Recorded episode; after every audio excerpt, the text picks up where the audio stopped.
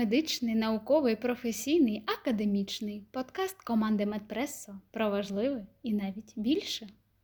Добрий день, шановні слухачі Медпресо.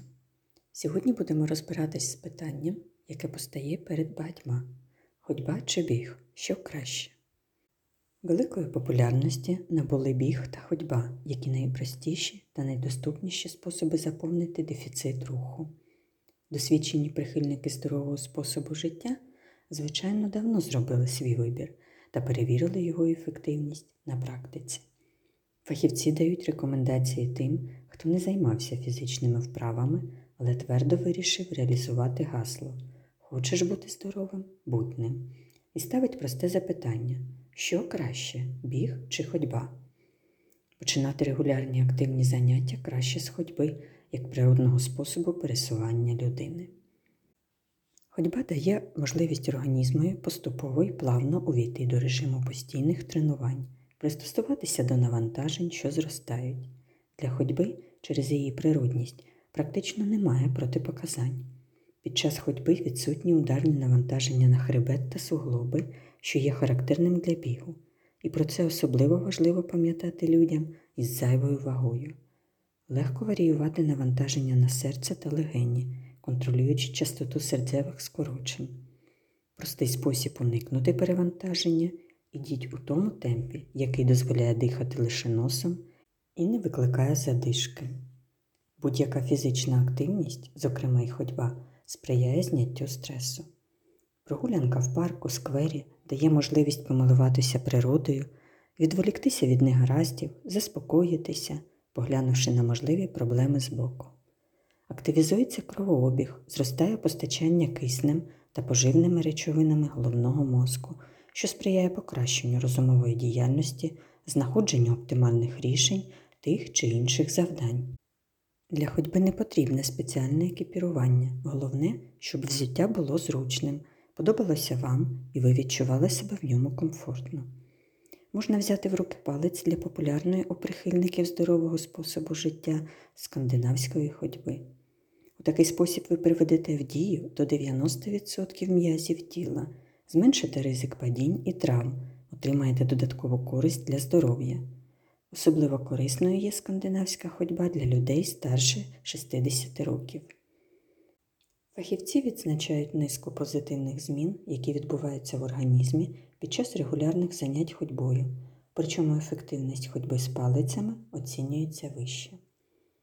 Поліпшується почуття рівноваги, постави, балансу, що необхідно в повсякденному житті, збільшується маса та сила м'язів, зростає аеробна витривалість організму, здатність виконувати вправи та витримувати фізичні навантаження протягом тривалого часу.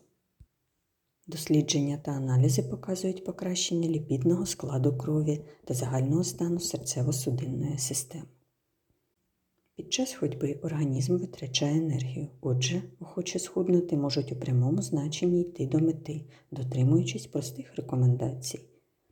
Під час фізичного навантаження насамперед витрачаються вуглеводи, які зберігаються в організмі в печінці та м'язах у вигляді глікогену, а потім спалюються жири. Значить, прогулянка має досить бути тривалою, у середньому не менше години та інтенсивною. І не приймайте їжу протягом півтори години перед тренуванням і після тренування, щоб організм спалював власні жири, а не використовував харчування, що знову надійшло. Джогінг. Наступним після ходьби кроком до збільшення навантаження може стати джогінг біг під тюбцем, техніку та основу, ну, принципи якого розробив професор фізіології з Японії, який консультував імператора Японії та його дружину, викликавши бум нового виду фізичної активності у своїй країні, а невдовзі й у всьому світі. Головне у джогінгу не жени занадто швидко. Припустимі лише маленькі кроки, але їх потрібно зробити багато. За словами лікаря контролювати навантаження просто. Ніколи не втрачайте дихання. Якщо ви не можете легко розмовляти, значить ви рухаєтеся занадто інтенсивно. Від звичайного бігу джогінг відрізняється не тільки повільнішим темпом, а й технікою. Нога не торкається землі п'ятою. Приземлення відбувається на середню частину стопи, що створює набагато менше ударне навантаження на коліна та застигнові суглоби та хребет. Професор також радить тримайте спину прямою, плечі розслабленими, нехай руки рухаються природно. Насолоджуйтесь пробіжкою з посмішкою. Оптимальний темп близько 180 коротких кроків за хвилину, які можна рахувати за допомогою фітнес-трекера або крокоміра. Помірний біг під тюбцем розвиває загальну витривалість, тонізує м'язи, сприяє нормалізації ваги. Займаючись джогінгом за один і той самий час, ви спалюєте вдвічі більше калорій, ніж під час ходьби. Тіло набуває бажаної форми без напруги та стресу. Досить бігати не менше 30 хвилин 2-3 рази на тиждень, водночас милуючись природою, спілкуючись із друзями та посміхаючись світові.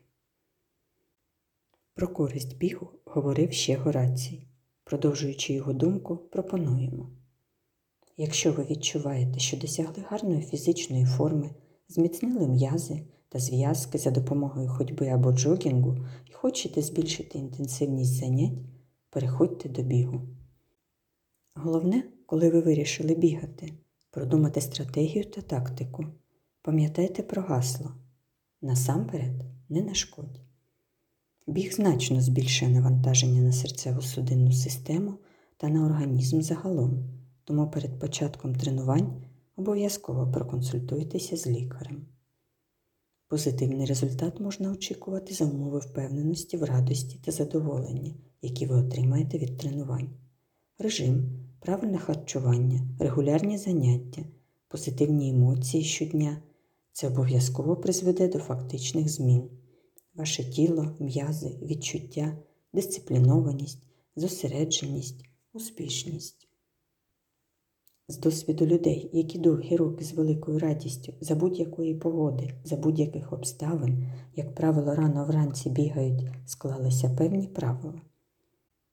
Місце для занять має бути комфортним, екологічно чистим. Воно має тішити око, естетична насолода досить важлива. Зручне взуття. Всі стандарти мають бути витримані. Зносостійкість, гарна амортизація, підтримка гомілкостопу. Одяг, що тішить око, відповідає нормам спортивної гігієни. Повітропроникний не обмежує рух. Зняття психологічної напруги.